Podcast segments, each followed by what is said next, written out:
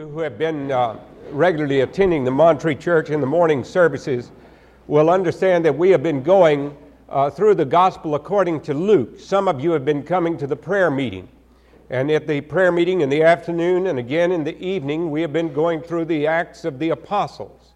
Now, the Gospel of Luke and the Acts of the Apostles were both written by the same author, Dr. Luke.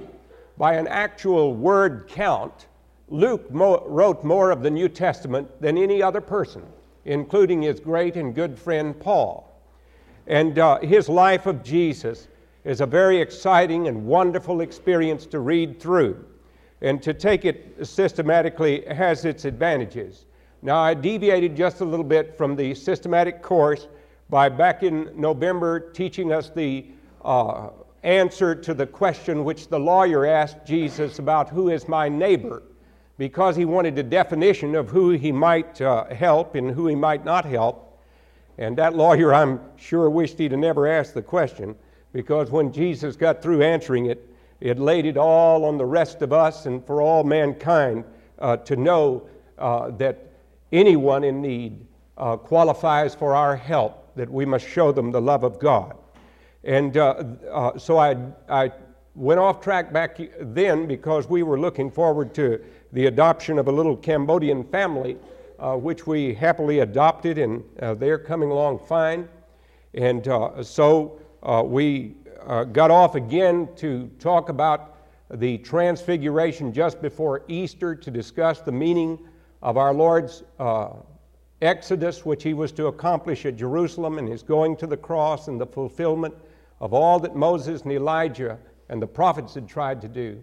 And then, of course, on Easter Sunday, we studied the great passage from the walk to Emmaus in Luke chapter 24. Now we need to back up a little bit and go back. It's interesting to me that right after our Lord gives this example of good works, now remember, the lawyer didn't ask Jesus the question, What must I do to be saved? He asked Jesus, Who is my neighbor? And so Jesus answered him by telling him that anyone was his neighbor who was in trouble or need and that he could help. And Jesus told him to go and help those people, and he told us to do the same thing. Now, right after that, I think that Luke must have realized that there were some people who would say, ah, salvation is going to be by works. And so it's going to be the labors of my hands that will win me salvation. And right after this, he puts in the wonderful story of Martha and Mary. Now, let me read from 38, verse 38 of chapter 10. You listen carefully. Now, as they were traveling along, he entered a certain village, and a woman named Martha welcomed him into her home. And she had a sister called Mary, who moreover was listening to the Lord's word seated at his feet. But Martha was distracted with all her preparations. And she came up to him and said, Lord, do you not care that my sister has left me to do all the serving alone? Then tell her to help me. But the Lord answered and said to her, Martha, Martha, you're worried and bothered about so many things, but only a few things are necessary really one thing. For Mary has chosen the good part which shall not be taken away from her. Now may God bless to our understanding this very important reading from His Word.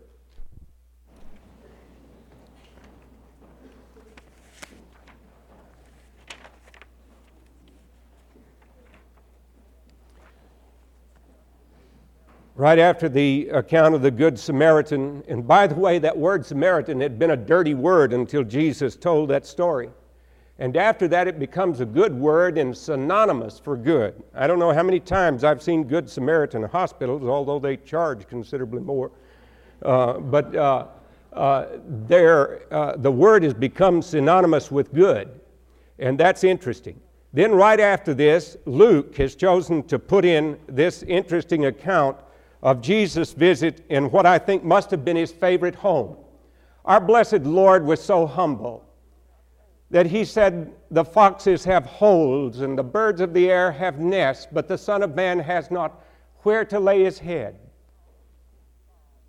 Thy couch was the sod, O thou Son of God. In the deserts of Galilee, we sing that at Christmas time. Our Lord Jesus came into the world, divesting himself of the comforts that might have come from a home when he began his wandering ministry, preaching and teaching in various places. But there were people who loved Jesus dearly and who invited him to come into their home. And such a home was the home of Mary and Martha and Lazarus in the little town of Bethany just outside of Jerusalem. Jesus loved that home and I think that he used to go there to receive refreshment and encouragement from his soul. I do not know how he came to know this family. We are not told. We know, of course, later some tremendous things that happened as a result of this. But this first incident that Luke tells us about simply says that as they were traveling along, he entered a certain village, and that village must have been Bethany. And a woman named Martha welcomed him into her home. Did you ever have anyone welcome you into their home and then become so busy that they forgot all about your being there? well, this is about what happens to Martha. Now, she's going to come out better in the end, but uh, she had a sister called Mary. And this is one of the marks of great authenticity to me of the uh, scriptures because it, it just paints it warts and all. Uh, if some evangelical had been writing this today to print it in some magazine, we would have colored it all up a whole lot better than this. But she had a sister called Mary who, moreover, was listening to the Lord's word. Uh, Mary was seated at, uh, at, at his feet. The word also is used in some of the scriptures there and in, in some of the manuscripts, which indicates that Mary had probably been assisting Martha in some of the preparations, but it heard what Jesus was talking about and then went over to listen to what he was saying.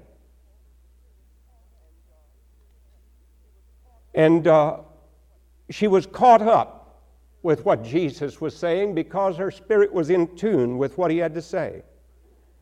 But Martha was one of those persons who, the word here says, was distracted with all of her preparations. It literally means that a rope is around her neck and she's being drugged around by all that she was trying to do. She was not uh, running her work, her work was running her.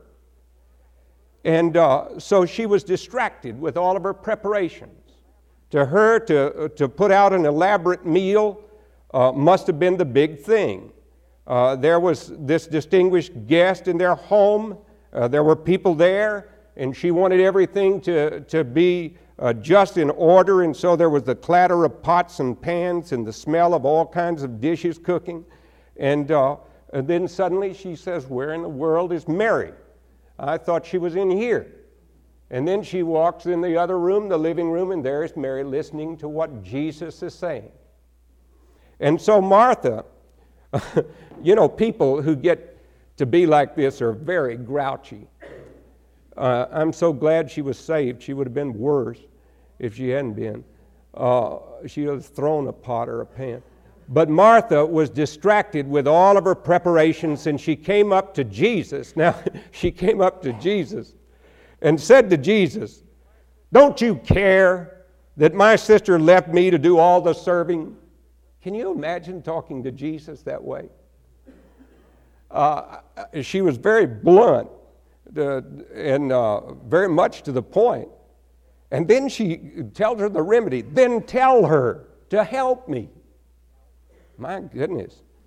Uh, this is a little explosion. Uh, and, and look how the Lord defuses the explosion. The Lord answered her. And he speaks in a repetition of words, and when he repeats words, that is significant. He does it with very tender affection. And yet, he is calling importance to something that he wants her to remember for a long time. And affectionately but effectively, he says, Martha, Martha, Now, later on, Simon Peter, who is going to betray him, is in the upper room, and Jesus has said, One of you is going to betray me. And Simon makes his tremendous speech and says, Though everyone else here might betray you, Lord, there's one guy you can count on, and that's Peter. You just remember that. I got a sword. And he had one. He used it later on. He meant to defend his Lord, but he had a clumsy sort of devotion to him. He did the right, the wrong thing from the right motive. And I think Martha has some of the same sort of spirit. She had the, uh, the right motive. She wanted to serve, but she did the wrong thing. She became grumpy about it. And uh, uh that kind of crabbedness sort of spoils everything. And uh, so this is what happens to her here. Well, now, when Simon Peter did that in the upper room, Jesus spoke to him in very much the same way, and he said, Simon, Simon. Repeated the words twice Simon, Simon. Satan has desired to have you. You better look out when you get in one of these crabby moods because you're going to do something wrong. You're going to overstate something. Someone has said that an exaggeration is a truth that lost its temper. That's pretty good definition. And so she makes an extreme thing out of it. Jesus said, Martha, Martha, you're worried and bothered about so many things, but only a few things are necessary. Now, Moffatt's translation of this says only a few dishes are necessary, and then carries it a little further and says Mary had chosen a better dish, indicating that there might have been, and there's some good manuscript evidence for that too, that she must have been putting on quite an elaborate thing. Now, then, let me ask you to remember back just a little bit.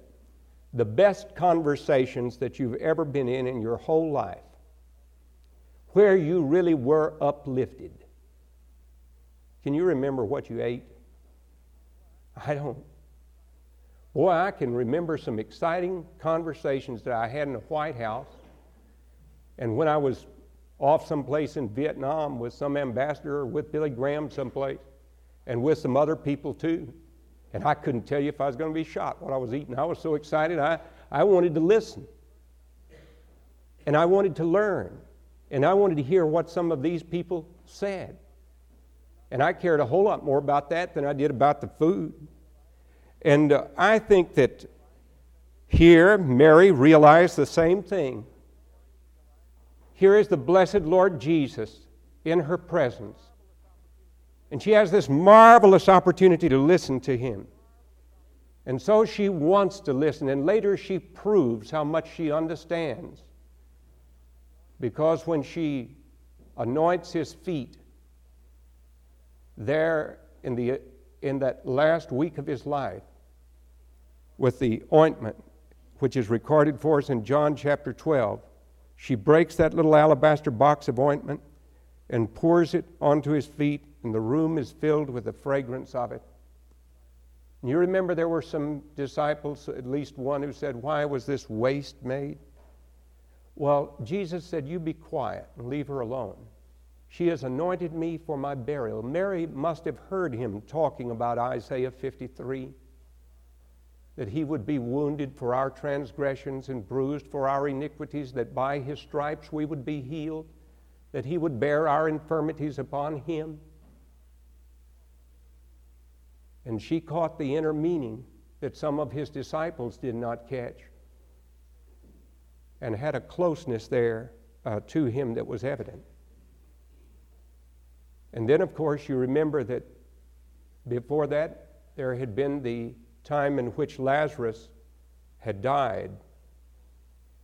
And they had sent for word to Jesus He whom thou lovest is sick. And Jesus didn't come right away. And Martha, with her customary bluntness, comes out to meet him when he came. And this is in John chapter 11. And Martha believed in Jesus as the Son of God and said so right there. This shows us that there are Christians who are true Christians who have equal temp- uh, who have different temperaments. But we need to correct things as Jesus corrects them.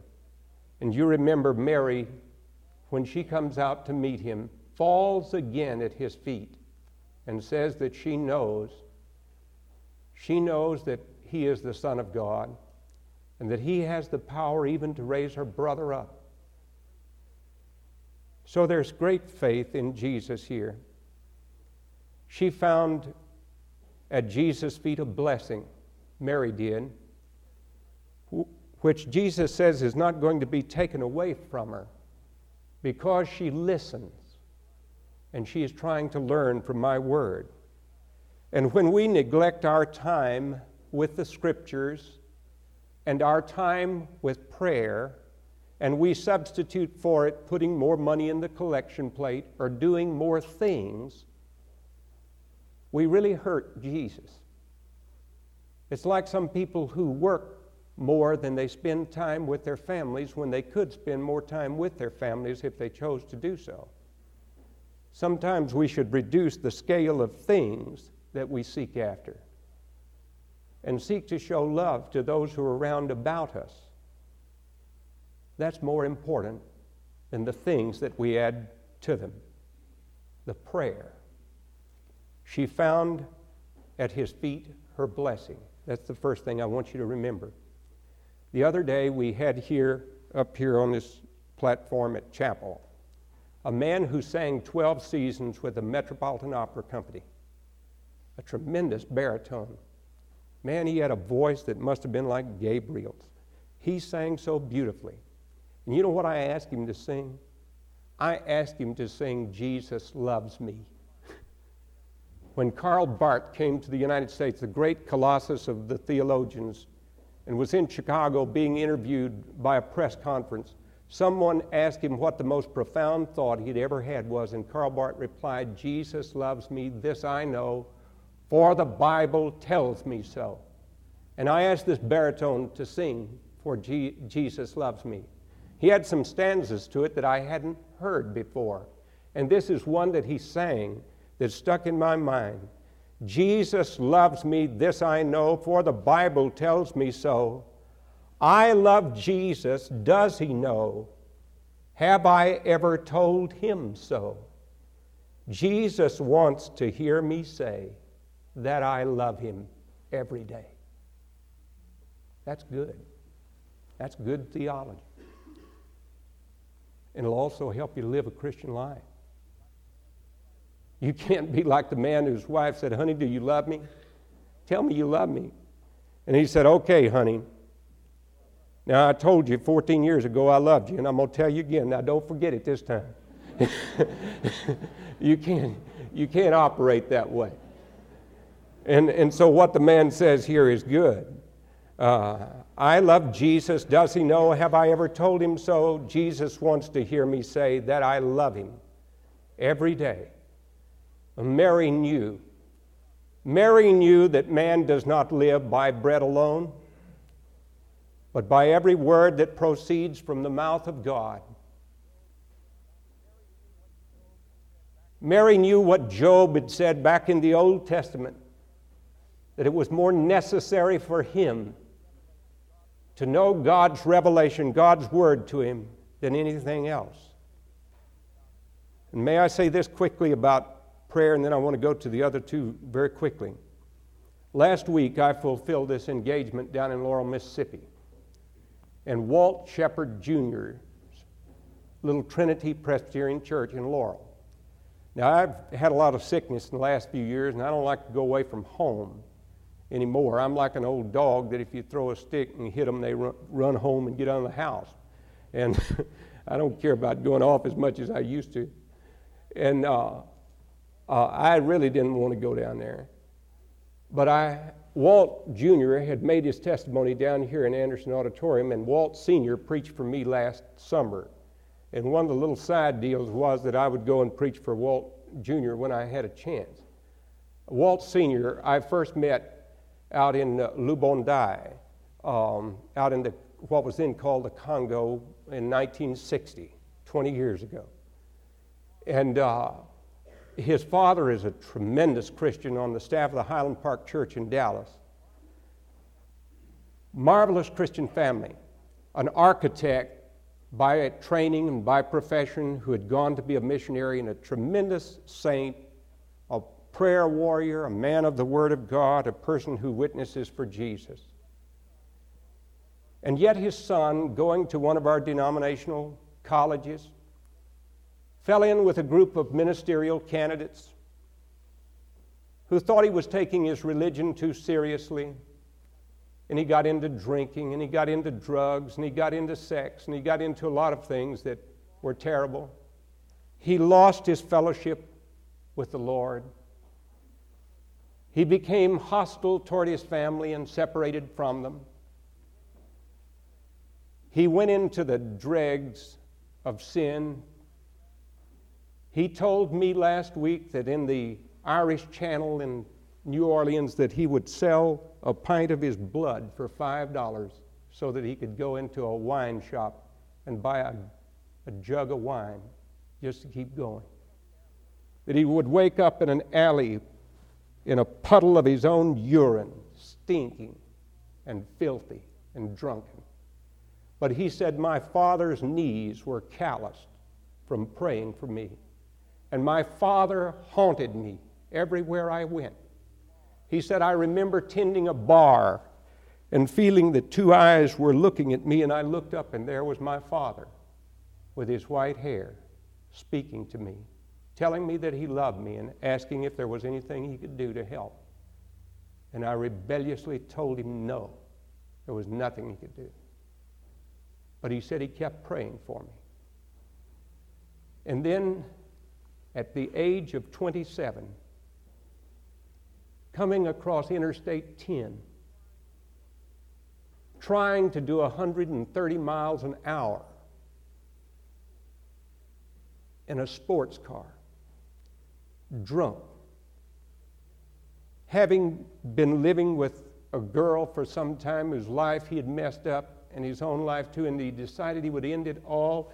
And he swerved the car into an abutment. It hit the abutment and careened off into a parked car.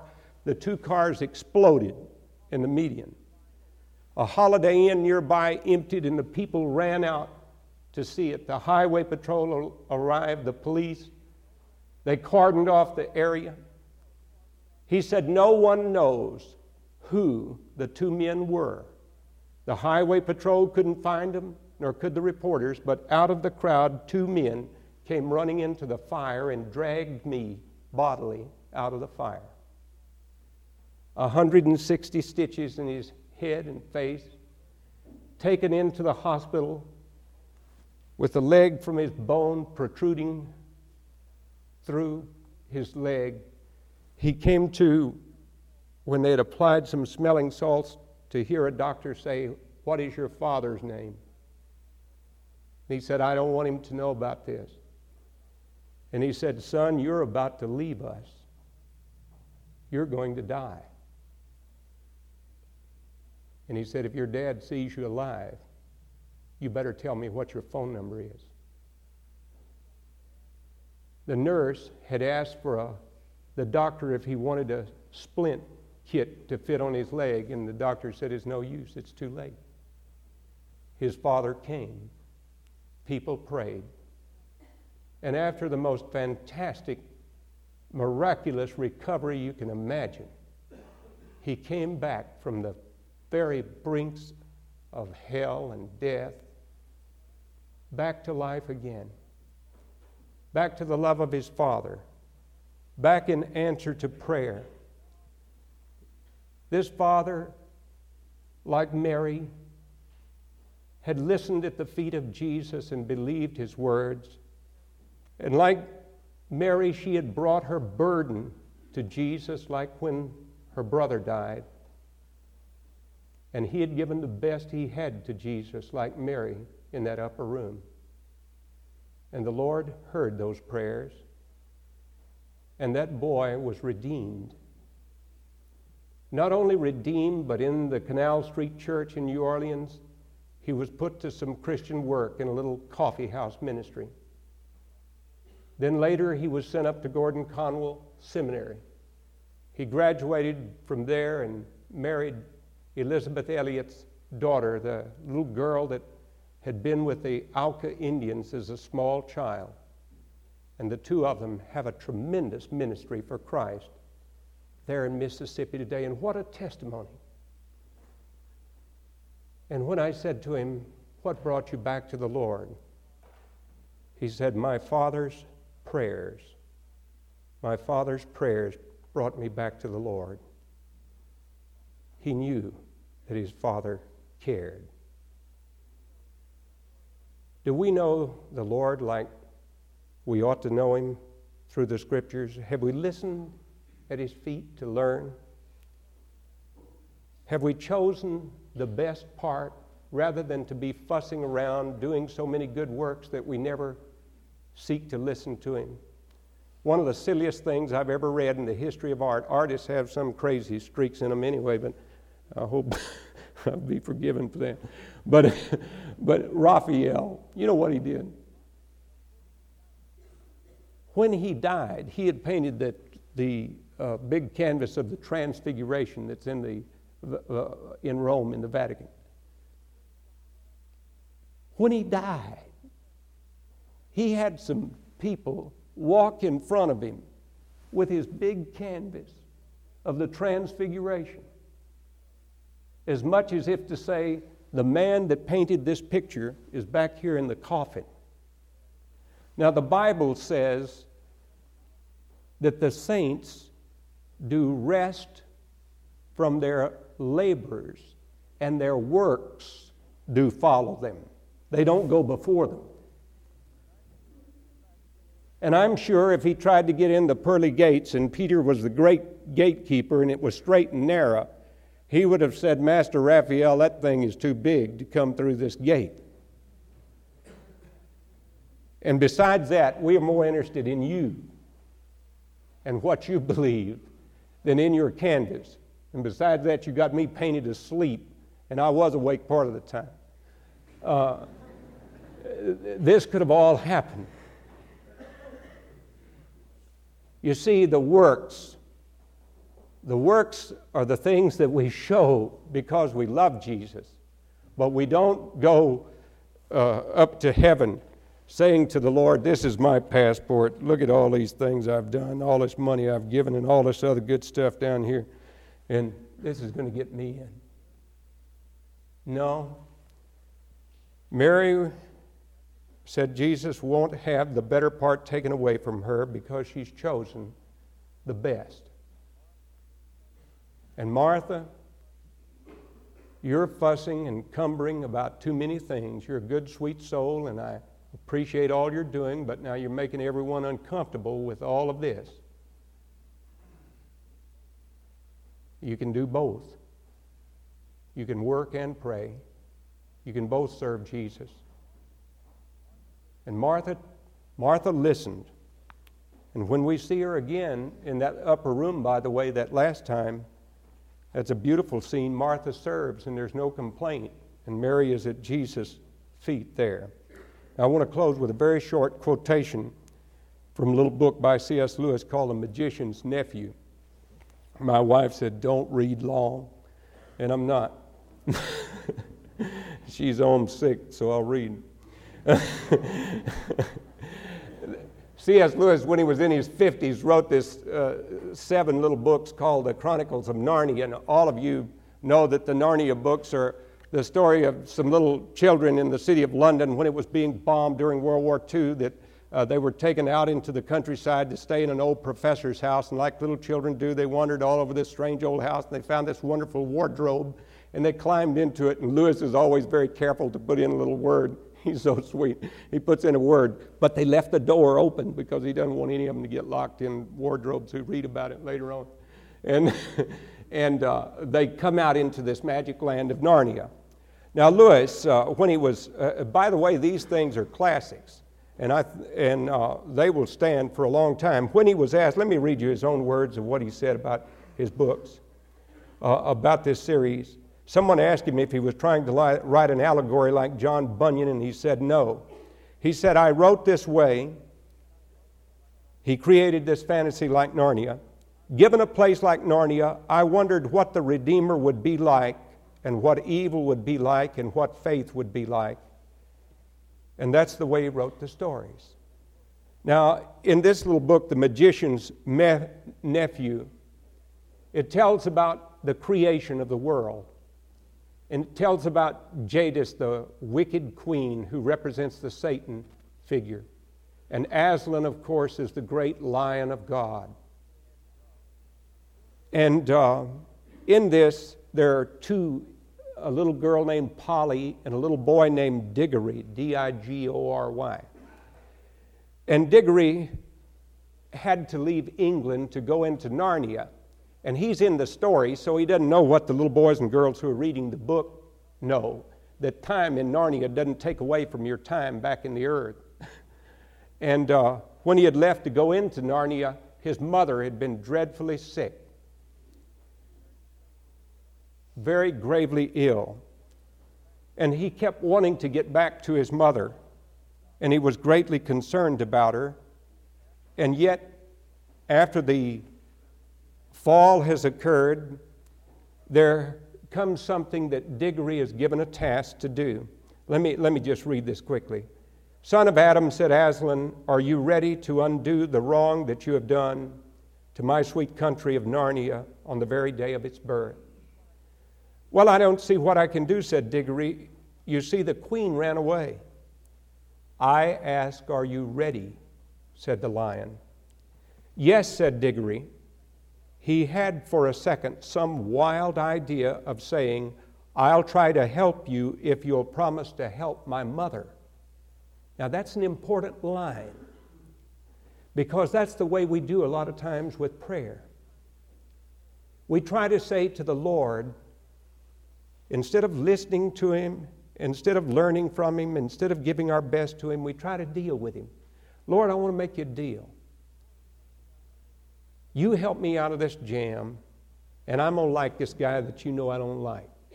And I'm going to do this, and I'm going to forgive all these people that you want me to forgive. And that's not the way we're supposed to be. We don't bargain with God. Yes, said Diggory, and he had for a second some wild idea of saying, I'll try to help you if you'll promise to help my mother. But he realized in time that the lion was not at all the sort of person you, one could try to make a bargain with. But when he had said yes, he thought of his mother, and he thought of the great hopes he had had, and how they were all dying away, and a lump came in his throat and tears in his eyes, and he blurted out. And that's a tremendous word for prayer when you just blurt out, But please, please, please, won't you, can't you give me something that will cure mother? Up till then, he had been looking at the lion's great front feet and huge claws, and now in his despair, he looked up at its face. And what he saw surprised him as much as anything in his whole life. For the tawny face was bent down near to his own, and wonder of wonders, great shining tears stood in the lion's eyes. Now, the lion is the Christ figure. They were such big, bright tears compared with Diggory's own that for a moment he felt as if the lion must be sorrier about his mother than he was himself. Now, do you see the love of Jesus shining through here? Can we trust Him that much? Can we realize that there are tears in His eyes, that He's touched with our grief?